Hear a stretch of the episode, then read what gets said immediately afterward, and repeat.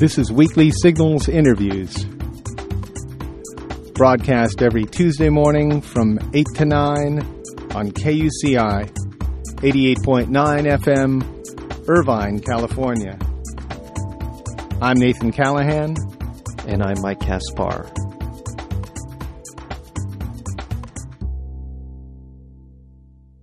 In the late 1960s, Kevin Phillips wrote The Emerging Republican Majority, a book later described as the political Bible of the Nixon administration. In it, Phillips predicted a new era of GOP control of the presidency based on the realignment of the South. Throughout the 1970s and 1980s, he was viewed as one of the GOP's top theoreticians and electoral analysts. Today, however, Phillips is warning that the party and the country as a whole is headed for potential disaster. His concerns are summed up in the title of his new book, American Theocracy The Perils and Politics of Radical Religion, Oil, and Borrowed Money in the 21st Century. Mr. Phillips, recently uh, President Bush was asked if the war in Iraq was a sign of the apocalypse. In fact, the reporter was referring to your book. Do you think that Bush skirted around that question, and if so, why? It became clear that he was essentially stalling and didn't want to answer. And there's good reason for that, because if he answered that he was concerned about the apocalypse and the end times and so forth, a fair amount of his constituency would have been very, very unhappy. And when he didn't discuss that at all, some of his constituency in the evangelical community turned out to be unhappy. But he was probably better off not saying anything than starting to answer the question. Do you believe him to be um, uh, a man of the faith that he professes to these uh, to these evangelicals, or is he a political opportunist? I don't think He's a combination of George W. is an opportunist here. He may be an opportunist in the sense of seeing that there's a huge constituency there to be tapped and and led but I don't think he's insincere in his his opinion that, as he's put it, that God wanted him to run for president. I think he he has that viewpoint. He's said many things in that same direction. He's talked about uh, how speaking for God makes it possible for him to do his job. I don't want to put all these words in his mouth too lightly. Some of it's hearsay, but he certainly has talked about how God wanted him to run for president. Right. And I think, unfortunately, it probably is going to have to go into a category called the politics of delusion. It's pretty unlikely that uh, we can prove that he was ever requested to run from on high or that God does speak through him. And well, it may be that it's not that he's trying to con us, but that it's kind of a, a mistaken self-perception. Yeah, I, have heard you discuss this uh, on other uh, programs where you you talk about the idea, uh, and throughout history, we have the history is there's plenty of examples of, of leaders who have claimed to be uh, an instrument of God or have to have heard the word of God, and often, if not, I'm certainly most of the time, they're met with a lot of derision. How does this project to the uh, our image to the rest of the world? It, do people around the world see him as a delusional? I think people around the world don't care for George W. Bush too yeah, much. I'm yeah. not certain it's because they think that he's presupposing that he's playing a uh, a role no. of a religious sort that they don't believe he really plays. I think they don't care for his politics in okay. general. Mm-hmm. It's also been true that in most of the countries of Europe, uh, they have had leaders in the past, not yeah. very recently usually, yeah. who believed that they spoke for God and they flew God's banner. And funny thing, in the end, it usually didn't turn out that way. Hmm. Countries that have presupposed this have usually found out the hard way that there was no uh, celestial bulletproof shield, so to speak. Yeah. Well, I guess what I'm trying to you know, because we are we have these this huge clash of, of civilization taking place in the Middle East, or at least the perception is that that's what's going on. Uh, Bin Laden often talks about the United States as being uh, the Crusaders. So, and if the United States is being perceived as around the world, particularly in the Middle East, as the uh, carrying the the the the Christian theology into the Middle East, this certainly is throwing gasoline on an already pretty good pretty good sized fire, isn't it? How much weight does Bin Laden have in the Middle East, and how much of this is being played out in the Middle East on this sort of theological plane? Well, I think that bin Laden is, is appealing to the Islamic radicals. Yeah. And certainly there have been plenty of Islamic radicals before. You can go all the way back to Saladin, but yeah. bin Laden is, is taking a, an outsider's role when the Islamic power structure in most of those countries doesn't support him or even like him. So he's throwing these uh, thunderbolts from the sidelines, so to speak. Mm-hmm. Now, with George W. Bush, it's also clear historically that uh, the English speaking peoples, beginning with the uh, the English in the period of the Crusades have had very much a crusading attitude in the Middle East and, and towards Islam, mm-hmm. and not only in the 12th century or the 11th, but even in the 20th century when the British troops invading the Middle East in 1917 were headed for Jerusalem and they did capture it. The commanding British general said, "Now at last the Crusades are over." So this is not a sense of combat purely on the side of Islam. We're speaking with Kevin Phillips, author of the book American Theocracy, The Peril, Politics, and of Radical Religion, Oil, and Borrowed Money in the 21st Century. I was wondering, you, are listing three things here uh, religion, oil, and uh, credit. And, and, and yet, uh, we're intrigued by the religious angle. Right, right. Um, in fact, uh, Orange County is known for mega churches. That's where we're broadcasting from.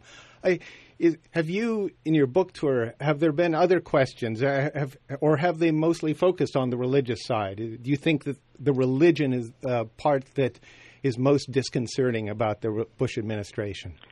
Generally speaking, so far in my book tour, there has been attention to all three aspects, mm. which is to say, radical religion, oil, and borrowed money. But probably the attention to religion has commanded more than a third of the uh, concern, partly because it's in the title. And when I talk about theocracy, that's a rule by religion. Now, I'm not contending that you can have the same sort of event in a country of 300 million people that's the leading world economic power as you could have, let's say, in, in John Calvin's Geneva or Massachusetts Bay with the Puritans or even Utah and the, uh, the Brigham Young Mormon stage in the 19th century. You can't. You don't have anything like that. So theocratic trends come in a much lesser vein.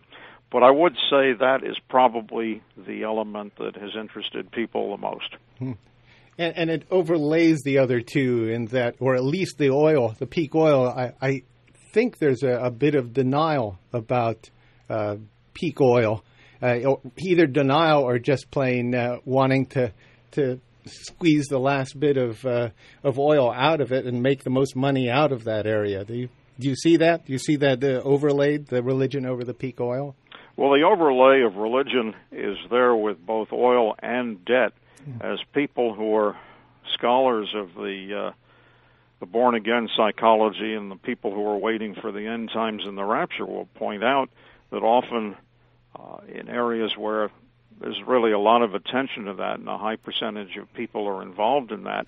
They pay much less attention to things that are matters of earthly and governmental concern, like like oil or a deficit, because that's not where their their hearts and minds are at. And I think that's a problem if you go into the South, which is the core area in the in the United States of evangelical, uh, Pentecostal, and fundamentalist religion a fair percentage of the South is, is caught up in believing all of this, and to the hmm. extent they are, it becomes much less pressing what the circumstances are with either oil or debt because they're waiting for the rapture, they're waiting for the end times. You have, I think, are disagreeing with much of what we're hearing in mainstream media about the the purpose of the war. You you do think it's a matter of at least securing uh, oil reserves, oil fields for UN, U.S. foreign policy, right? I think that oil is responsible for 50, 60, 65, 70 percent, somewhere in there, of the focus on Iraq and the military invasion of it. There are other aspects, although even the geopolitical, the, sense of having an alternative to Saudi Arabia as a basing area and an oil uh, oil well area in the Middle East is important is essentially oil when you come right down to it. The notion that we're in the Middle East for democracy is something that's purely related to what seems like a good facade. Yeah. Uh, that's not why the government is in Iraq. It's never been why the British and the Americans are in the Middle East. But if you're heavily dependent on a religious constituency that's thinking in terms of the Bible and the end times and the great fight between good and evil, you can't talk about oil. In mm-hmm. the LaHaye books, the Antichrist is the one who deals in oil. So you talk about goodness and fairness and good versus evil and democracy and, and put that up as the reason when in point of fact for most of the strategists looking at Iraq back in 1999 or 2000 or 2001, they weren't thinking about democracy. Yeah. Uh, it, has been said if they were, I think you even said if they were growing broccoli in the Middle East, we wouldn't be spending, uh, you know, two hundred billion dollars to to liberate uh, these this this uh, these people. I uh, want to get into oil. Let's get into the idea of our massive massive debt and credit. We've become a a nation of creditors. How does this all intersect with what uh, what you've been talking about? Well, part of what the problem is in terms of the massive buildup of debt in the United States is that it comes out of a process of financialization of the American economy. Finance has replaced manufacturing as the mainstay of the U.S. economy, and this happened pretty clearly in the economic statistics during the 1990s. And one of the reasons for finance rising so much is the extent to which the United States was beginning to borrow. And the debt and credit industry became a major factor in the United States because debt and credit was growing so much that it began to become the, the key to the way people made money. The debt and credit industry, the credit card industry, has just been growing unbelievably, as has the mortgage financing industry. Mm-hmm. But part of the reason why debt on an international level has gotten so big is that because if the United States no longer manufactures too much, we have to increase our uh, imports of manufacturers, and they've just been growing and growing and growing. And we also have to import more and more of our oil because we remain so oil dependent, even as the ratio of American oil production to what we need just keeps shrinking, shrinking, shrinking. Mm-hmm. So you have this massive growing international debt because we have to import so many manufacturers and oil. So the whole thing feeds together, and it's in some ways a frightening picture. We're speaking with Kevin Phillips, the author of American Theocracy The Peril and Politics of Radical Religion, Oil, and Borrowed Money in the 21st Century. At what point, in your mind, does the United States actually become a bad investment? At what, what is there a tipping point that you see in, in, this, uh, in this mix? Well, in some ways, the United States has already become a bad investment. You don't have foreign investors clamoring to put money into U.S. manufacturing, anything like that. You have them to the extent they invest in the United States, they want to invest in government uh, bonds and notes that carry a fairly high rate of interest, especially now as the interest rates have been going up, and they want to invest in U.S. stocks if they think stocks are about to do well, but I think people are a little bit dubious about this. So there's a growing sense on the part of people overseas who've invested in the United States that it could be a, a kind of dicey game. For example, the central banks in Asia make so much money from providing the manufactured goods we don't manufacture ourselves that they've accumulated huge stores of dollars. And they don't want to sell them and cause the the dollar to uh, change its relationship to other currencies because that would hurt their business. At the same time, they're worried about holding the dollars because the United States has so much debt that it's possible that the dollar will start to tank. So if the dollar does start to tank, you have to worry about some of these countries saying, well, let's sell now because we'll only lose 3% of what we paid but if we wait for a week, we'll lose 12%. So the whole thing is is closing in on critical mass. It's just very hard to know when that'll happen. But it, it is a trend, isn't it? I mean, it's something you obviously something you see as as as a as a distinct possibility. Now, didn't you describe at one point how you could see them unloading? Yeah, like you just said, unloading a little bit at a time or converting to euros or some other form of currency. I guess that's well. Paul Volcker, the former chairman of the Federal Reserve before Alan Greenspan, predicted several years back that he thought there was a 75% chance that uh, events in the United States would lead to a financial crisis. and he sees the, the weak link in all of these financial relationships, and so do I. We have a, a credit bubble that's become huge. Americans have been urged to borrow to maintain their spending patterns, and they have. You have a, and they're, they're taking all their money out of their homes in order they're to refinancing against their homes to an extent that has created uh, roughly seven percent of disposable income in 2004, I believe it was, came from borrowing against homes. Now that's that's not a healthy sign. That's not money made in the markets. That's a, a real profit. This is borrowing against an asset. It's an expansion of debt. And if prices in the housing market start to slide on the two coasts, and that's probably where they'd start, you're going to see a lot of problems. I think it was a, a, Nixon administration economist, and correct me if I'm wrong, but didn't he say that an unsustainable trend is not sustainable? Herb Stein would say things like that. Yeah, that's probably that's, who you mean. Yeah. So, uh, so I guess this is what we're really talking about at the end of the day here is uh, these unsustainable trends. At the risk of, of pulling you into uh, into the liberal Democratic column here, um, is there is there a possibility of us getting out of this by virtue of a kind of a New Deal uh, program within the United States government we are if, if we're to be a good investment, we need a good infrastructure. And by all accounts, our infrastructure seems to be in the decline. If the government were to get involved in a massive project of infrastructure um, maintenance and, and upgrade, that would allow our manufacturing base to increase somewhat, and we'd become a better investment over overall. Was that something you could see happening or should happen? It's possible to entertain that option. The difficulty is that in order to do that, we'd have to borrow more money because the infrastructure wouldn't pay off immediately. You'd get your benefits over 5, 10, 20 years. And to do that means you have to increase the debt further, and it's hard to know what the pressures in terms of debt and interest rates are going to be at any given time. Mm-hmm. I think a lot of people are particularly worried about the future simply because we're boxed in it's going to be pretty hard to figure out how to keep the balls up in the air yeah. while basically solving a few of these problems and getting some of the difficulties in hand. Uh, if somebody gets in in the 2008 election I think they're going to face enormous problems in trying to straighten this out. I don't expect much to be straightened out under George W. Bush. Yeah.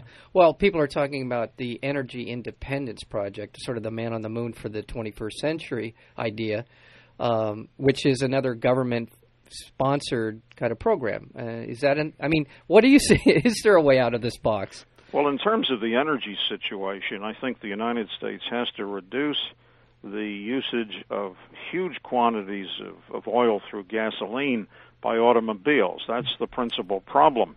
And how you do this, you have to tighten the standards on automobiles. You have to retreat a little bit from the notion of moving residential populations further and further out the interstates and giving people huge commutes.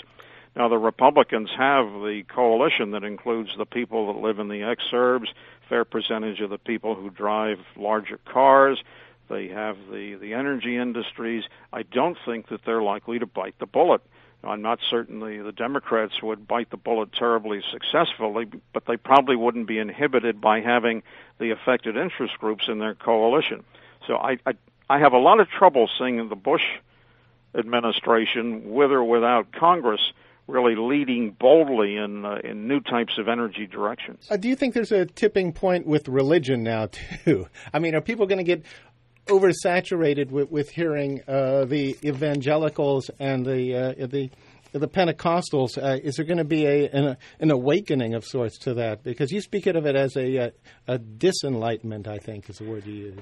I think it's a disenlightenment because you have growing evidence of a war between religion and science, whether it's in the attempt to bring creationist books into the National Park Service uh, book selection uh, at, at Grand Canyon, mm-hmm. or on matters like stem cell research, or putting a faith healer on the uh, Food and Drug Commission's advisory board. There are just lots of things that have begun to create this disenlightenment. Now, as to whether this is creating a backlash, I think the answer is yes. You've got a very sharp theological polarization in terms of wanting government and religion to come together. On one hand, you have the fundamentalist evangelicals in the Republican coalition, who very much want government and, and religion to come together.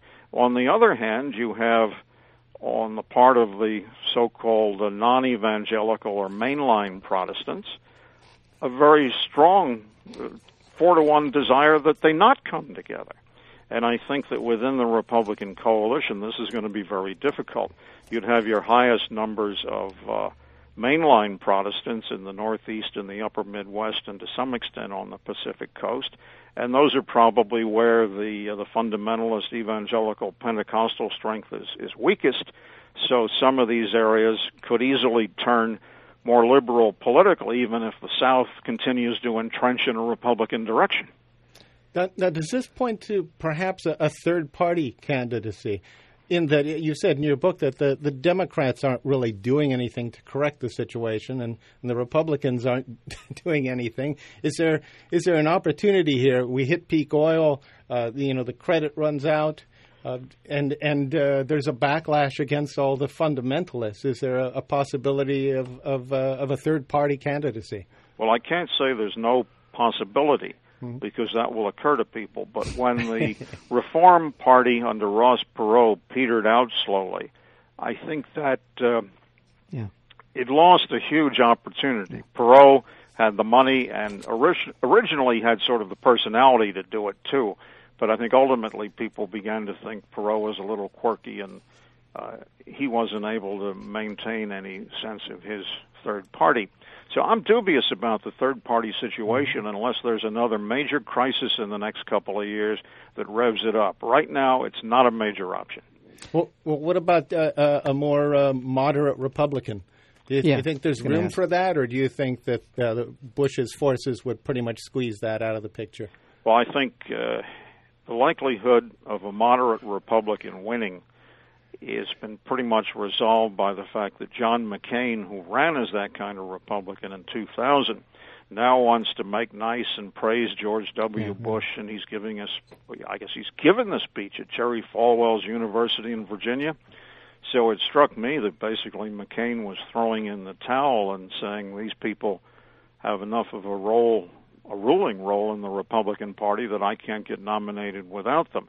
Now, I think in that particular sense he may be right, but I don't think his personal reputation will profit from having thrown in the towel. It's pretty disgusting to watch uh, McCain uh, in his journey the last uh, you know, four or five years. Here's a guy that was trashed beyond words in South Carolina, and somehow, some way, decided it was okay to find his way back into the fold with these same people. I don't understand it at all. And the guy who who apparently prides himself on being, uh, you know, the straight straight shooter, straight talk guy. I don't understand it.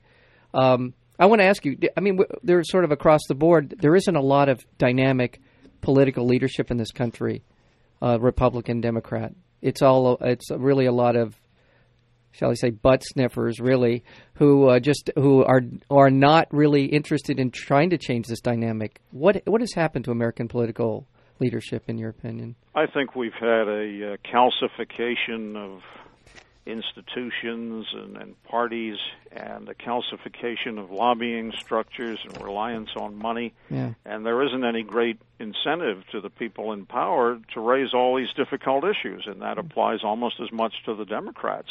It's amazing to me that considering that they don't hold control of either the presidency or the House of Representatives or the Senate, that they are so sort of meek and go along as to not pick up some of the, the really challenging issues and beat the war drums. And they're not. And they're not. Well, uh, Kevin Phillips, uh, thank you very much for being on Weekly Signals. I'm going to once again remind our listeners that we're speaking with Kevin Phillips, the author of American Theocracy, The Peril and Politics of Radical Religion, Oil, and Borrowed Money in the 21st Century. Thank you once again for sure. being on Weekly Signals. Thank you.